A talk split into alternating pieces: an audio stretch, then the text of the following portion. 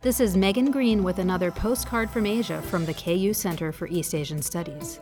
So, is sushi raw fish or what? And if sushi is raw fish, then what the heck is sashimi? This postcard is devoted to clearing up, once and for all, any lingering confusion about these two popular dishes from Japan. Sushi refers to the vinegared rice used in this finger food, and the term arises from a grammatical form of a word no longer in use that means it's sour.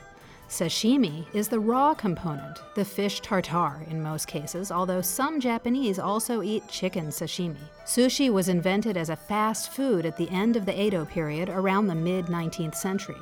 It can be rolled in seaweed, served in clumps, or stuffed in tofu pouches, and can be eaten with a variety of toppings, including sashimi. Now go forth and order with confidence. With thanks to Randi Hacker for this text from the KU Center for East Asian Studies, I'm Megan Greene. Wish you were here.